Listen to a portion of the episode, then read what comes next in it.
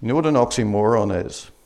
It's a phrase that combines words that contradict one another, like working holiday or paid volunteer or easy payment. There's no greater oxymoron in the universe than a miserable Christian.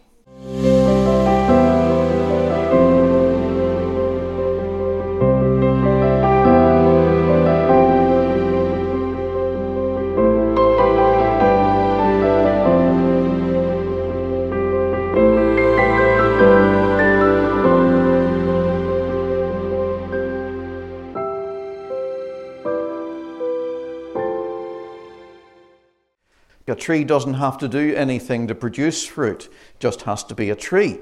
If there's no fruit, the tree's either dead or it's very unhealthy. And it's the same with spiritual fruit.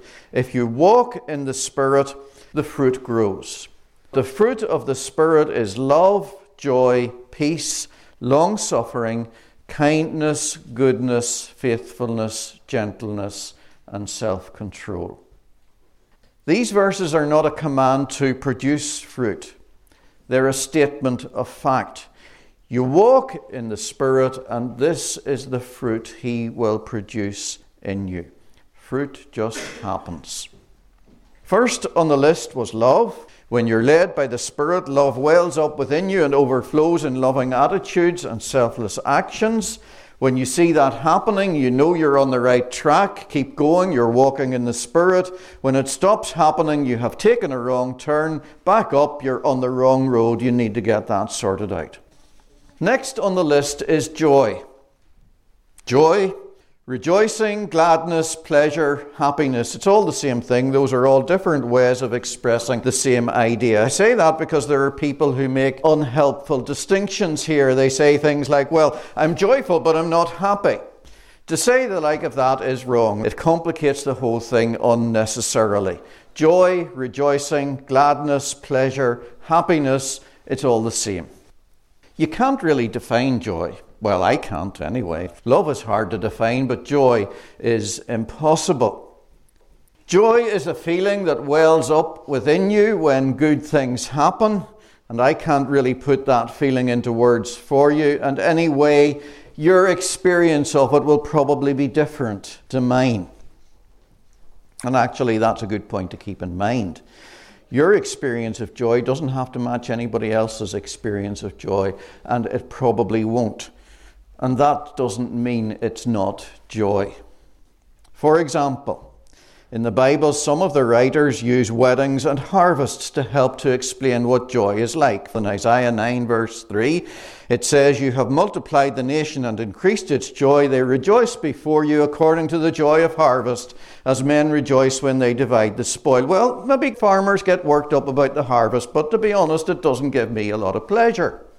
Joy is the feeling you get when you go to a wedding. Hmm. Some of the ones I've been to are more of a torture than a joy, to be honest. Tell me about a medium rare steak. Now I can understand what joy is. You don't need me to define joy for you.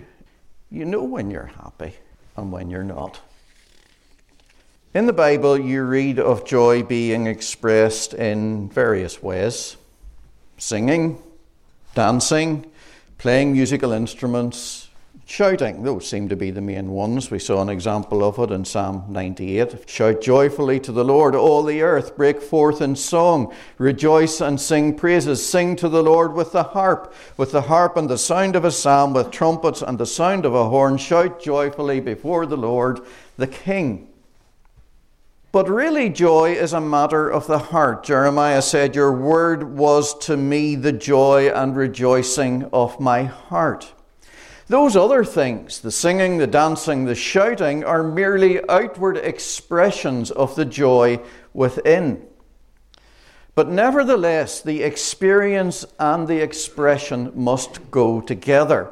I don't think the Bible envisages one without the other.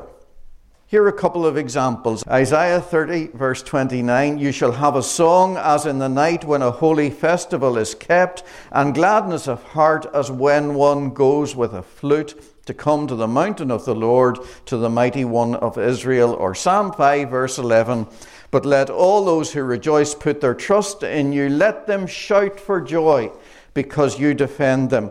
Let those who love your name be joyful in you. Do you see how, in those and in many other passages, it's assumed that joy will have an outward expression? The way different people express their joy, of course, is different. Some people are more demonstrative than others. I mean, if I started shouting and dancing around the church with joy, you would be shocked. I would be shocked myself. But if joy is genuine, there must be some expression of it. And the deeper the joy, the bigger the expression ought to be. If I started shouting and dancing, you would be shocked. But I like to think that when we're singing God's praise, you can see that I'm happy. Actually, sometimes I feel like I could shout and dance. Sometimes the joy is that much, but if I ignore it, it goes away again. In the Bible, God is the cause of joy. Psalm 32 Be glad in the Lord and rejoice, you righteous. Shout for joy, all you upright in heart. And Paul says in Philippians 4 Rejoice in the Lord always. As far as the Bible is concerned, other things make people joyful because they are gifts from God. And God said to Israel in Deuteronomy 28 Because you did not serve the Lord your God with joy and gladness of heart for the abundance of everything, therefore you shall serve your enemies. To find joy in other things, to delight in the gifts rather than the giver, is sinful. Actually, it's idolatry because it puts those other things in God's place. We ought to find our joy in the Lord. If we find our joy in other things, those other things are taking God's place in our lives. And anyway, joy that's found in other things, it's an inferior kind of joy. It doesn't last because, well, the things themselves don't last. They wear out, they decay, or else they turn out to be a disappointment. The steak that gives you pleasure, you eat it and it's gone, or maybe it was overcooked. The wedding's over, and she turns out to be a nag, or he turns out to be bone idle, and the joy fades. You see, we were made for God. We were made to love Him, to enjoy Him, and to glorify Him. Think of it in this way there's a big empty hole in all of us, a very big, very empty hole. And it's there in all of us, and only God can fill it. And when that hole is filled, joy is the feeling. Other things might keep you happy for a while, but they're never going to fill that hole. They're never going to satisfy you enough. That's why God says, Ho, everyone who thirsts, come to the waters. He means us to come to Him to find satisfaction for that unhappy longing in our souls. And a lot of the time, the reason we don't find it is because we look in the wrong places. Jeremiah 2, you know the words well. My people have committed two evils. They have forsaken me, the mountain of living waters, and hewn themselves cisterns, broken cisterns that could hold no water relationships, money, comfort, whatever. They might make you happy for a while, but God is the joy of His people. God is the source of our joy. God is our joy. But for now, our joy is incomplete and it's growing. At least it should be. We should be becoming more joyful people as the months and years go by. The more the years go by, the better we know God and the more we have to be joyful about. And God promises His people more joy in the future. He promises us more of Himself. So there's greater joy to come because there's always more of God to be known. And for that reason, I think our joy will keep growing forever. I think our joy will continue to grow in heaven because God is infinite and there'll always be more and more of Him to know. Future joy, there is way more joy in the future than there is in the past.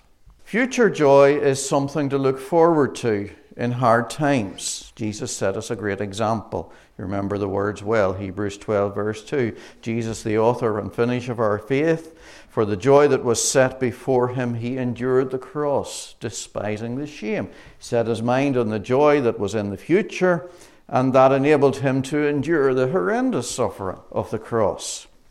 The promise of future joy is a great encourager. So your joy grows. There is joy up ahead, greater joy in the future, but your joy is never all in the future. As the Bible sees it, joy is or can be the continual experience of God's people. That's what this verse is about, isn't it? The fruit of the Spirit is joy. It's about now. And it doesn't matter what circumstances you find yourself in. That's not to make little of the circumstances you may be finding yourself in at the minute or circumstances you may have come through, but it's to say that the kind of joy the Bible talks about is something that transcends our circumstances. It doesn't matter what's happening to you, you can still be joyful because God is the cause of your joy and God never changes. Whatever's going on in your world, God is still good. God is still full of love and grace. God is still an amazing Saviour. It doesn't matter how bad your circumstances are, there's still reason to be joyful. Now we've got to bring faith into the picture at that point, don't we? Sometimes things are hard. Sometimes things are very hard. And sometimes when those hard things are happening, it's hard to see God's goodness in what's going on around you. Sometimes it looks like there's not very much to be happy about. And that's when we have to bring in God's word and God's promises and say something like, Lord, it looks awful now, but I trust you. And I look to that future joy that you have promised in your word, and I am happy. And it's interesting too, in, in the Bible, we see that joy is not incompatible with grief. It transcends our circumstances and it's not incompatible with grief. Peter wrote to Christians who were suffering a lot uh, and he, he wrote to them about their future promised joy. And here's what he said it's in 1 Peter 1, verse 6. He said, In this you greatly rejoice, even though now for a little while, if necessary, you are distressed or grieved by various trials. In this you greatly rejoice, even though you are distressed or grieved. That's a strange mixture, isn't it? But if you've been there, you know exactly what he meant. You know what it is when you have a breaking heart. But even as the tears flow, joy, delight, welling up and breaking through. Only the Spirit of God can do that. Whatever way you look at it, Christians should be happy people. We have every reason to be happy, and it ought to show. Especially when we praise the Lord, is the source of our joy. God is to be praised with joy. Psalm 98 again tells us that. Shout joyfully to the Lord, all the earth, break forth in song, rejoice and sing praises. And it concerns me sometimes. Maybe it should concern me more when our worship is not joyful. What's wrong with us? Sometimes the guys who go to the coach on a Saturday night have a better time than we have here on a Sunday morning. Why is that? Well, anyway, that is joy as we find it described in the Bible, and joy like love, is the fruit of walking in the Spirit. If you're walking in the Spirit, joy happens. That's what it feels like to walk in the Spirit. It's a very happy experience. But do you see too then how joy, like love, becomes a test? When you're walking in the Spirit, joy, like love, wells up within you and overflows in joyful praise to God. When you see that happening, you know you're on the right track. Keep going, you're walking in the Spirit. When joy stops happening, you've taken a wrong turn somewhere. Back up. You're on the wrong road. You want to know, am I walking in the Spirit right now? Let joy be your guide. You remember that quote from George Mueller? He said, My first priority every day is to have my soul happy in the Lord. When your soul is happy in the Lord, you know you're walking in the Spirit. You're in a good place. Well, then you're going to ask the question how do I do that? How do I get happy? Maybe you're thinking, a lot of the time I, I don't feel very happy. Where am I going wrong? If what you say is right, this means that I'm not walking in the Spirit at those times. Where might I have gone wrong? More important, how do I put it right? Well, how long have you got? I can't give you all the answers to those questions. There isn't time. I'm not sure that I know all the answers, far from it. In fact, I know I don't. I can give you some pointers, but actually it's, it's too important to rush, so I'm going to leave that question and we'll come back to it. How do I find joy in those times when I'm not joyful? Why might it be that I'm not as joyful as I might be? Big question. We'll come back to it. But here's another question just for now. It sounds from what I'm saying like joy is a priority. Isn't that a bit selfish? talking about my happiness when the world is going to hell and there are so many bad things happening. Joy is a priority. Now, there's some tight reasoning coming up here, so listen carefully and I'll try and make it as easy and painless as I can. Here's where we start. The greatest thing, the highest thing, the best thing, the most noble thing in all the universe is to glorify God. I think we'll agree on that one, don't we?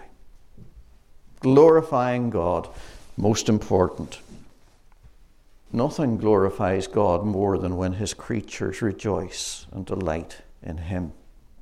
If, when your world is falling apart, you can joyfully sing the praises of God, what does that say? Doesn't it say God is the best? Doesn't it say God is better than money, God's better than all my possessions. God's better than comfort. God is better than entertainment. God is better than any relationship. God is better than a wife or a husband or children or friends. God is better than good health. God is better than life itself.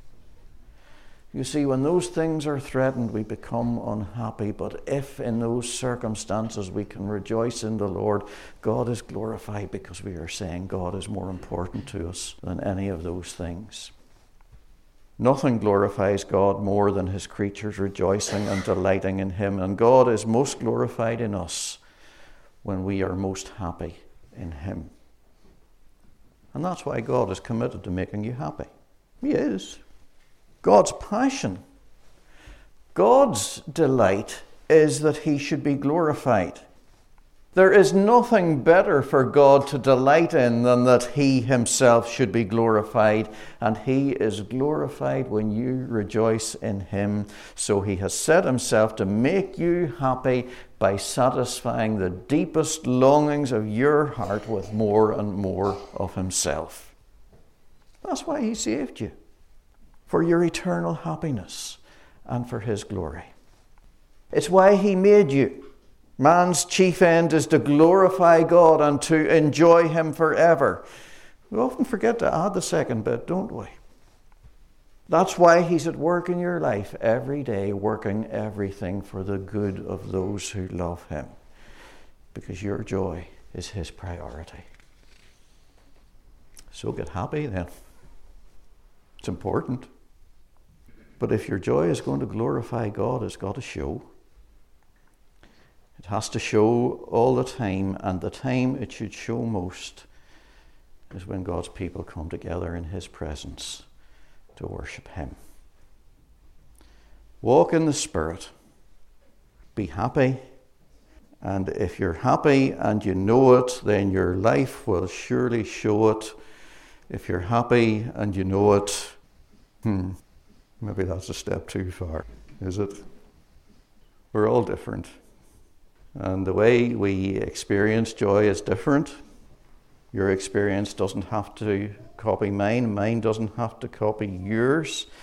And the way we express our joy is different because we have different personalities, and that's okay too. But joylessness is not okay. And joy without any expression is not okay either. You know what an oxymoron is? It's a phrase that combines words that contradict one another words that don't belong together, like working holiday or paid volunteer or easy payments, or here's a couple of nasty ones government worker, police intelligence. There's no greater oxymoron in the universe than a miserable Christian. Let's pray together. Lord, we thank you for those precious times when we can turn aside in your presence from all the other things that press upon us and rejoice and delight in you. And sometimes that joy wells up so much that we could shout and sing and even jump about a bit. But, oh, Father, it doesn't happen often enough. We don't enjoy you as much as we should. Lord, help us to learn about joyful praise and worship, joyful service, joyful obedience, joyful living, joyful appreciation of your good gifts that shows in joyful, thankful hearts that praise and glorify you. For we pray in Jesus' name.